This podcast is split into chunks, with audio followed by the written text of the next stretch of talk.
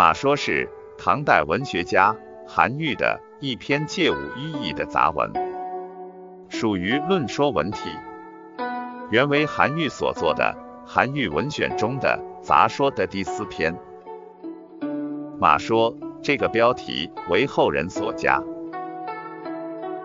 说是谈谈的意思，是古代一种议论文的题材。这篇文章以马为喻，谈的是人才问题，表达了作者对统治者不能识别人才、不重视人才、埋没人才的强烈愤慨。马说写于贞元十一年至十六年之间，当时韩愈初登仕途，却不得志。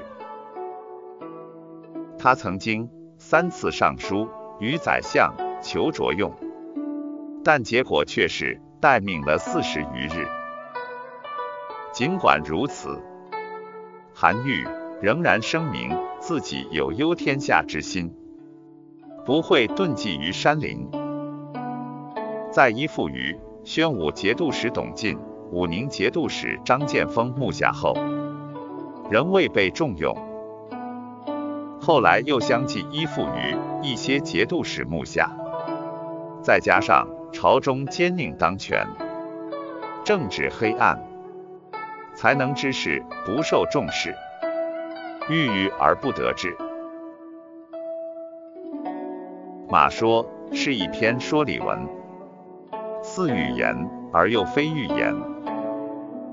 他用了比喻说理的方法，但却未把所持的论点。正面说穿，没有把个人的意见强加给读者，通过形象的思维来描述千里马的遭遇，提出事实，省却了讲大道理的笔墨。作者利用了古汉语中的虚词，体现出一唱三叹的滋味和意境。伯乐的典故几次被韩愈所引用。可见韩愈命运的坎坷。马说的第一句是大前提，是有伯乐，然后有千里马。这个命题是不符合逻辑的，因为存在决定意识。伯乐善相马的知识和经验，必须从社会上存在着大量的千里马的身上取得。然后逐渐总结出来的，所以有人认为韩愈这句话是本末倒置，是唯心主义的。从唯物主义原则来看，这句话是错误的。韩愈把它作为语言，却是发人深省的警句，是一句名言。因为世上有伯乐这种知识。和本领的人实在是太少了，于是作者在下文正面点明主旨，把千里马的无限委屈倾诉出来。正是由于伯乐不常有，不少的千里马不仅找不到一个好的牧马人，而是骑入于奴隶人之手，受无知小人的烟气。这些宝马。死于曹吏之间，他们的遭遇是不幸的，结局是悲惨的，因为没有把这些马当作千里马，所以千里马的死也是毫无所谓的。不以千里称也，包含着这样的意思，连同情他们的人都没有，更谈不上对千里马的死。表示遗憾、惋惜和悔恨的痛心了。从文章表面看，作者说的透彻，却有很多辛酸痛楚还没有吐露。看似奔放，实则内涵丰富。作者刻画识马者与千里马之间的矛盾，两者相互对照，既写出。千里马的一语不平，也写出不识真才者的愚昧专横。